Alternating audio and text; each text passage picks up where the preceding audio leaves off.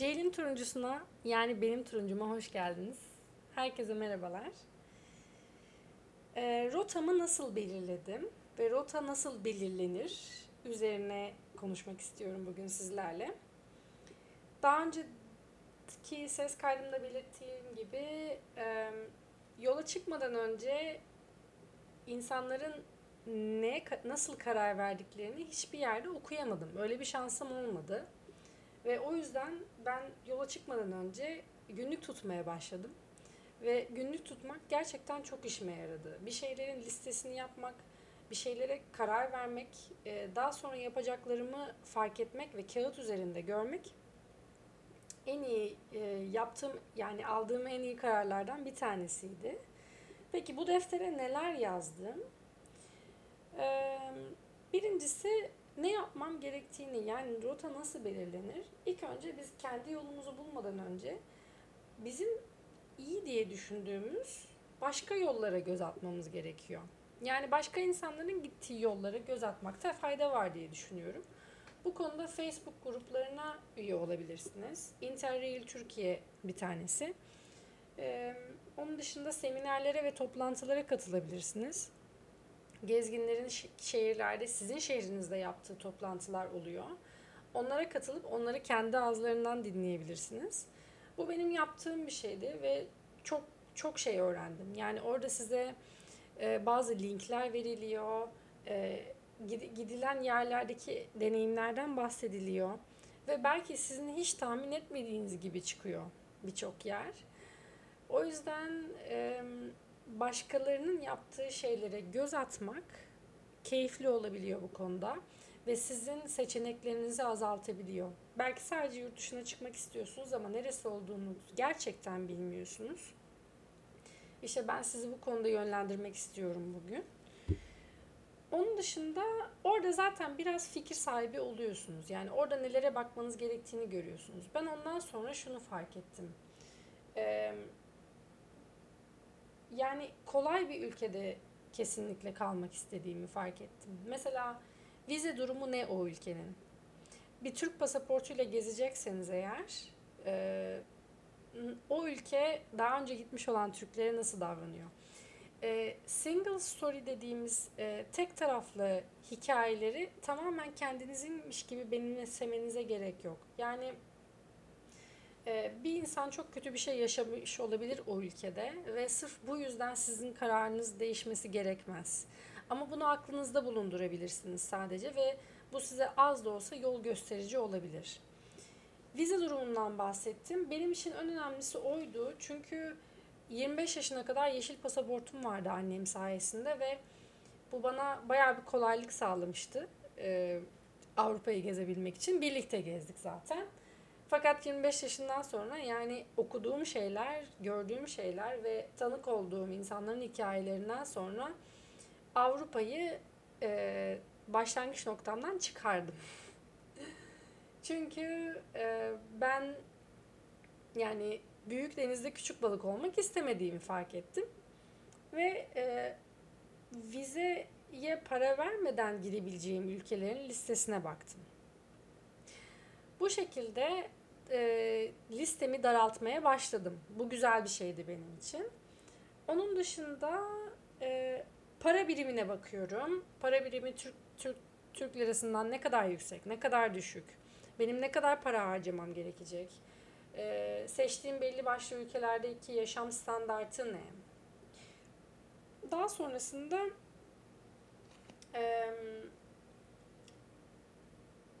iklim, yiyecekler, yani soğuk bir ülkeyi mi gezmek istiyorsunuz? Bunun için ekipmanınız var mı? Sıcak bir ülkede yapabilir misiniz? Sineklerden, böceklerden çok mu korkuyorsunuz örneğin? Nasıl bir ülke istiyorsunuz iklim açısından? Ya bu çok önemli bir şey. Çünkü siz Norveç'e gitmek istiyor olabilirsiniz ama her kış geldiğinde hasta oluyorsunuzdur ve vücudunuz buna hayır diyordur.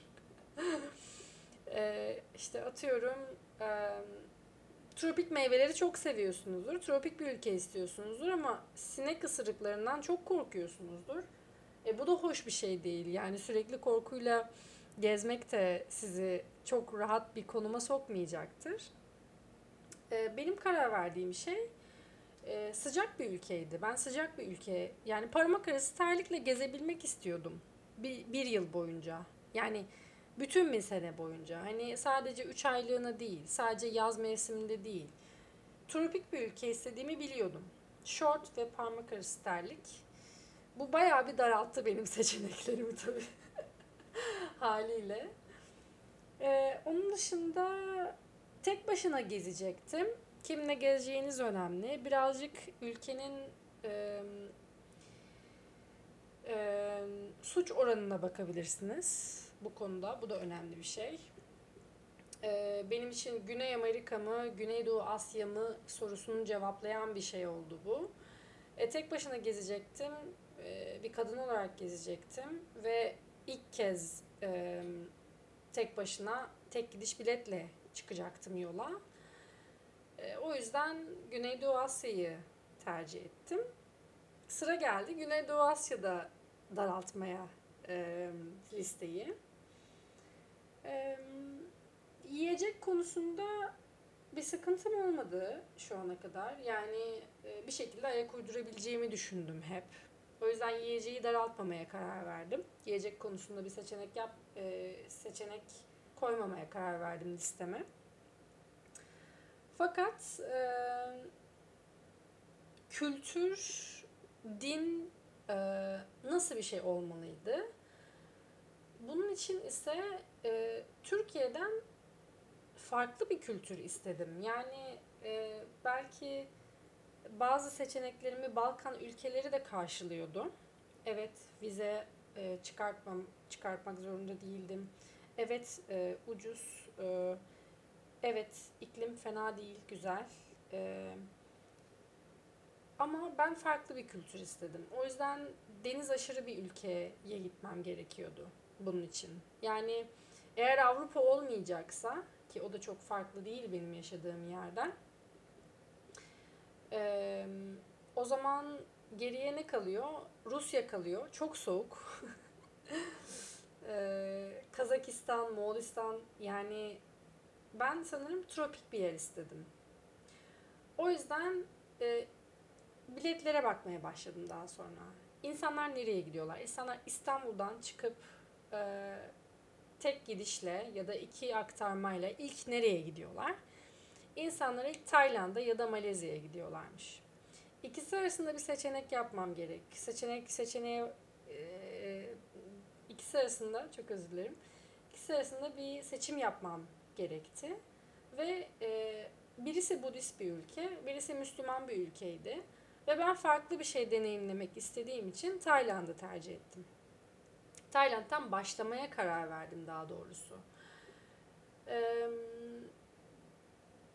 Benim seçeneklerimi daraltma şeklim buydu. Yani bir şekilde aslında sizin ne istediğinizi biliyor olmanız gerekiyor. Yani iklim, yiyecekler, kültür, para birimi, vize, bunlar çok fazla şeyi daraltıyor. Sizin listenizi çok fazla bir şekilde kısaltıyor ve seçiminizi kolaylaştırıyor.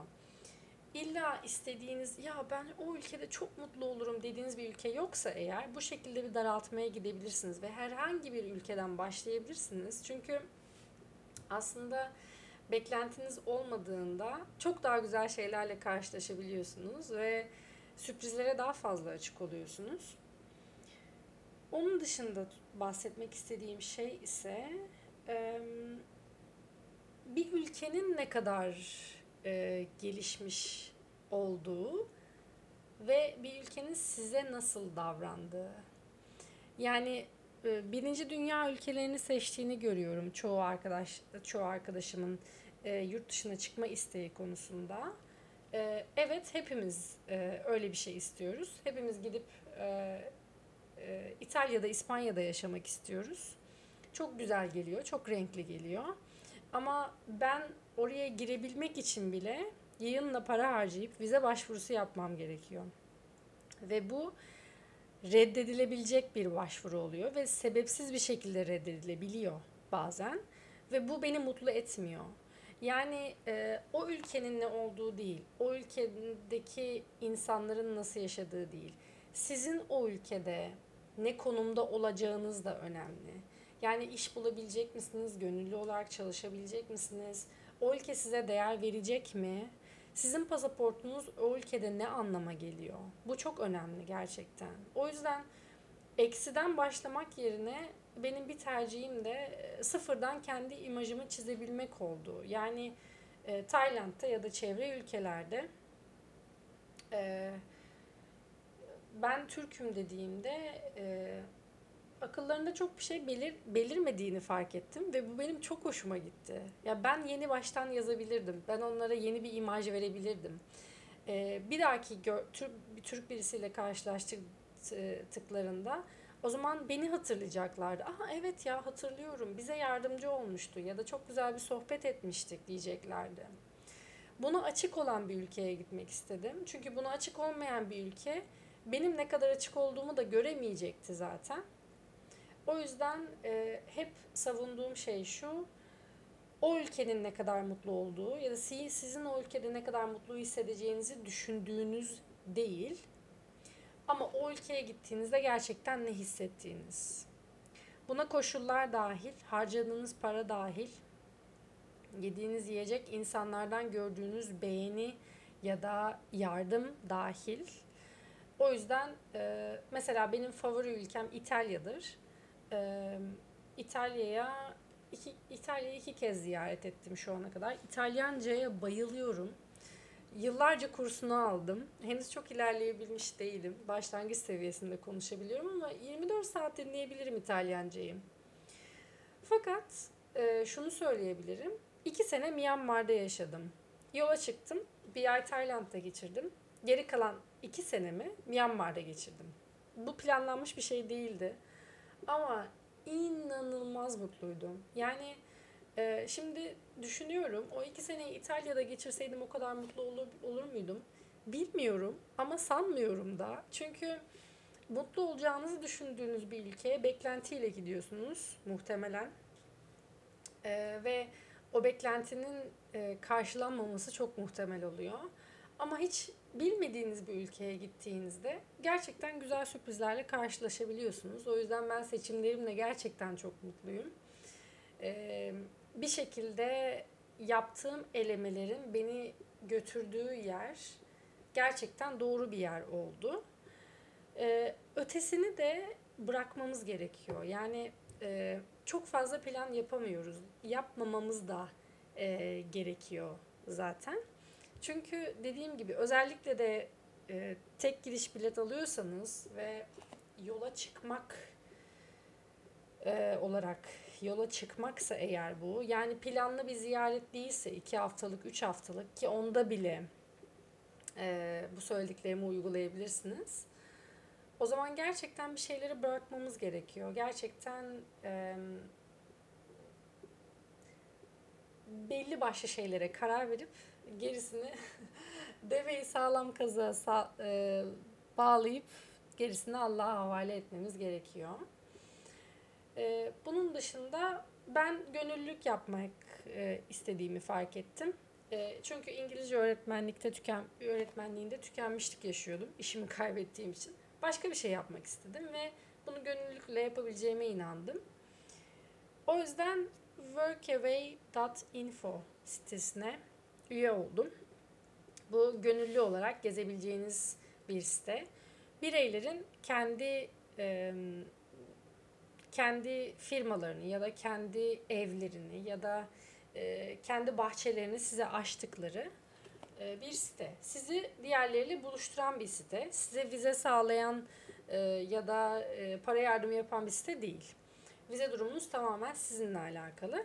Fakat bu siteye üye olduğunuzda siz ülke seçebiliyorsunuz, şehir seçebiliyorsunuz ve altında iş alanı seçebiliyorsunuz. Yani bahçeyle uğraşabilirsiniz, hayvanları besleyebilirsiniz.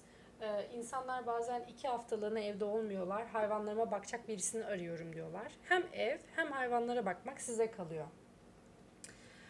Mango toplayıcılığı yapabilirsiniz. Yani inanılmaz farklı işler var. Sadece deneyip görmeniz yeterli ve ilk durağınızı saptamanız yeterli olacaktır. Bir de şöyle bir güzelliği var gönüllü olarak çalışmanın. Siz oraya gittiğinizde sizin gibi başka insanlar da oluyor. Onlar da rota çizmeye çalışıyorlar ve onlar daha önce başka yerlerde de çalışmış oluyorlar. Onlardan bilgi alabiliyorsunuz, onlarla sohbet edebiliyorsunuz. İyi yanlarını, kötü yanlarını, size bir yer önerebiliyorlar, oraya gidiyorsunuz vesaire. Fakat en önemlisi yola çıkana kadar belli bir şeyi planlayıp daha sonrasını bırakmak. Çünkü daha sonrası size yolda geliyor gerçekten. Daha sonrası bilgiler ve planlama yolda ayarlamak için var. Çünkü orada tanışacağınız insanlar, orayı bilen insanlar, orayı deneyimlemiş olan insanlar ya da deneyimlemekte olan insanlar. Yani Türkiye'de sorduğunuz insanla ya da Türkiye'de kendi kendinize yapmaya çalıştığınız planla ve hesaplamayla orada karşılaştığınız şey çok farklı olabiliyor. Size bir tavsiyem, gittiğiniz ilk ülkede eğer ki Wi-Fi sürekli mevcut olan bir ülke değilse mutlaka sim kart alın. Sim kart alın, en ucuz paketi alın. İnternete o kadar ihtiyaç duyuyorsunuz ki size anlatamam. Ben bir ay boyunca bu şekilde hayatta kalmaya çalıştım ve harcadığım paranın haddi hesabı yok. Starbucks'tan kahve alıyordum Wi-Fi kullanabilmek için ve 2 kahveyle ben normalde bir aylık internetimi karşılayabiliyormuşum. Bunun farkında değildim. Çünkü çok cimriydim. Ve çok cimrilik bazen gerçekten can yakabiliyor arkadaşlar. Benim size anlatmak istediklerim bu kadar. Umarım söyleyeceklerimin hepsini açık bir şekilde söyleyebilmişimdir. Sizin sorularınız olursa sorabilirsiniz. Tekrar daha önce de dediğim gibi seve seve yanıtlamaya çalışırım. Çünkü daha önce benim için bunları yanıtlayan biri olmadı. Kendinize çok iyi bakın. Tekrar görüşmek üzere. Beni dinlediğiniz için teşekkür ederim.